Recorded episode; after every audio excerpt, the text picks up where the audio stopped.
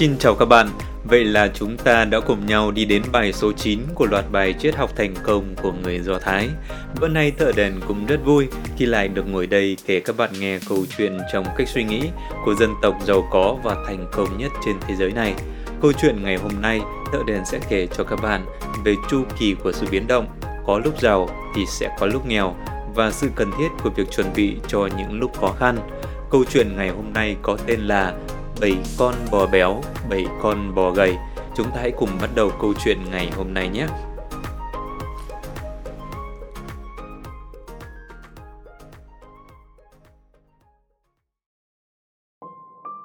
Ngày xưa ngày xưa, ở đất nước Ai Cập trong một đêm nọ, nhà vua Pharaoh nằm mơ thấy một giấc mơ lạ.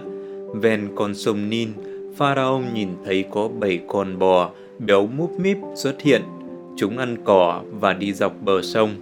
Nhà vua đứng ở bên bờ sông, tính rời đi, nhưng đúng lúc đó thì từ phía sau, nhà vua thấy có bảy con bò khác xuất hiện. Bảy con bò lần này, chúng gầy gò, ốm yếu, xương sườn, xương vai nhổ tất cả đa. Bảy con bò gầy đi từ phía sau tới, chúng tấn công bảy con bò béo. Bình thường, bò chỉ ăn cỏ, nhưng trong giấc mơ, nhà vua thấy bảy con bò gầy này xông tới tấn công và nuốt chừng cả bảy con bò to béo lúc nãy. Cảm thấy có điều không hay, sớm hôm sau khi thức dậy, nhà vua cho gọi tất cả những nhà tiên tri tài ba tới và yêu cầu họ giải mã điềm báo từ giấc mơ. Sau khi nghe nhà vua kể về giấc mơ, các nhà tiên tri đã cố gắng suy luận nhưng không sao giải thích được một cách hợp tình, hợp lý. Pharaoh không cảm thấy an tâm khi chưa tìm ra được lời giải thích thuyết phục. Lúc bấy giờ, có một nhà tiên tri cô độc nổi tiếng bởi hai điều. Thứ nhất, bởi khả năng suy đoán, đọc được chính xác sự thay đổi của thời đại. Thứ hai, bởi nhà tiên tri này thường giam mình trong một căn phòng tối mà không chịu bước ra ngoài. Nhà tiên tri này chính là Joseph và ông đã được biết tới là nhà kinh tế học đầu tiên của thế giới nhà vua Pharaoh cho triều Joseph tới, nhờ Joseph giải thích điểm báo từ giấc mơ. Joseph đã hướng tới nhà vua rồi giải thích như thế này. Tâu nhà vua, đất nước Ai Cập của chúng ta 7 năm tới sẽ là 7 năm vô cùng thịnh vượng. Trong 7 năm này, mưa thuận, gió hòa, mùa màng bội thu, chúng ta sẽ thu được một lượng lớn lương thực. Điều này chính là bảy con bò béo mà Ngài đã nhìn thấy trong giấc mơ. Nhưng bảy năm sau, một đợt hạn hán lớn sẽ kéo tới, khiến cho ruộng đồng khô héo, sông Nin cạn nước, cây cỏ chết khô, gia súc chết vì không có thức ăn. Trận hạn lớn này sẽ làm cho mùa màng thất thu, đến một hạt lúa mạch cũng không thu được. Không chỉ một năm, mà đợt chết đói này sẽ kéo dài 7 năm liên tiếp. Bảy con bò gầy mà Ngài thấy ở trong mơ chính là điều tượng trưng cho 7 năm đói khát này. Pharaoh thấy lời giải thích cũng hợp lý và Pharaoh cũng vốn tin tưởng vào các nhà tiên tri nên đã phong chức cho Joseph chức quân sư cao nhất trong triều. Nhà vua mới hỏi Joseph rằng, làm thế nào để thần dân của ta có thể vượt qua được hạn hán và cơn đói nghèo này trong suốt 7 năm? Joseph mới đáp rằng Bẩm điện hạ, trong 7 năm đầu, khi mùa màng bội thu, xin đừng tiêu xài lãng phí, hãy cố gắng dành lại một lượng lớn nhất có thể để tích lũy cho những lúc không hay sau này. Nghe theo Joseph, Pharaoh đã lệnh cho quân tướng tại các vùng tích lũy lương thực trong suốt 7 năm, không được tiêu xài lãng phí, ngay cả khi được mùa. Đúng như lời tiên đoán, sau 7 năm đất nước Ai Cập sống trong sự sung túc, khi mùa màng năm nào cũng bội thu, nhà nhà no ấm, nhưng sang năm thứ 8, tình hình hoàn toàn thay đổi. Trận đại hạn xảy ra, trận hạn hán năm đó không chỉ phủ lên lưu vực sông Nin mà phủ lên toàn thế giới. Suốt 7 năm ròng, đến một hạt lúa mạch cũng không kiếm nổi. Những quốc gia lân cận Ai Cập khi được mùa đã tiêu xài hoang phí, đến năm mất mùa họ chẳng còn gì để mà ăn.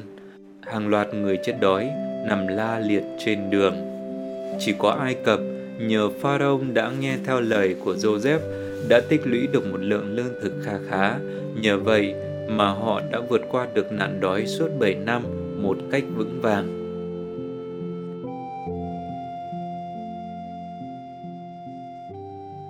Các bạn thân mến, câu chuyện bảy con bò béo, bảy con bò gầy cũng giống như câu chuyện thần thoại của Việt Nam được các bà mẹ Do Thái sử dụng để dạy cho những đứa trẻ một điều gì đó.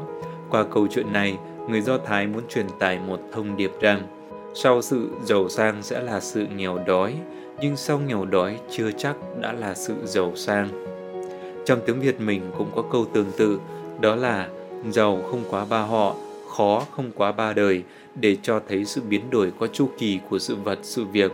Sau những việc tốt đẹp sẽ là những điều không tốt sẽ xảy ra, và chỉ những ai có sự dự phòng mới có thể tồn tại qua những biến động như thế này. Câu chuyện này đồng thời cũng làm cho thợ đèn nhớ tới cách vận hành hoạt động Kaizen, tức là hoạt động cải thiện trong doanh nghiệp Toyota.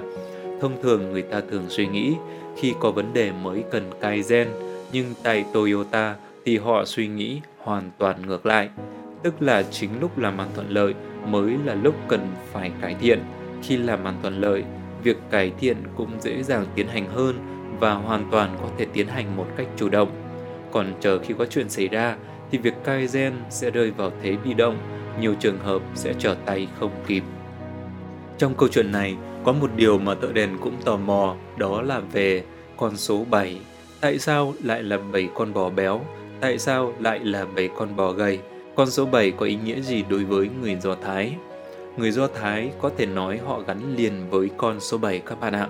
Trong kinh thánh của người Do Thái có viết khi thần tạo ra thế giới, sau khi làm việc 6 ngày, ngày thứ bảy thần đã nghỉ ngơi.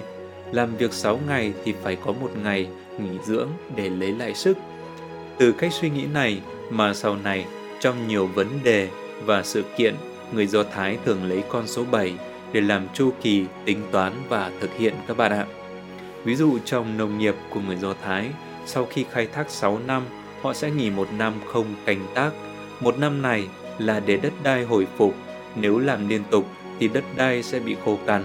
Do đó, có cấy hái đi chăng nữa cũng khó mà có thể kiếm được một mùa màng bội thu. Các bạn thân mến, câu chuyện bảy con bò béo, bảy con bò gầy với triết lý về sự đổi thay của thời thế, sự cần thiết của việc chuẩn bị cho những điều không hay khi làm ăn thuận lợi đã kết thúc chuyên mục câu chuyện thành công của người Do Thái tuần này rồi. Chúc các bạn cuối tuần vui vẻ, có chế độ nghỉ ngơi hợp lý và luôn dành cho mình những khoản tích lũy một cách hợp lý phòng khi gặp chuyện không hay. Các bạn cũng đừng quên subscribe Nomadas để tiếp tục nhận được những câu chuyện về thành công của người Do Thái các bạn nhé. Xin chào và hẹn gặp lại các bạn vào tuần sau.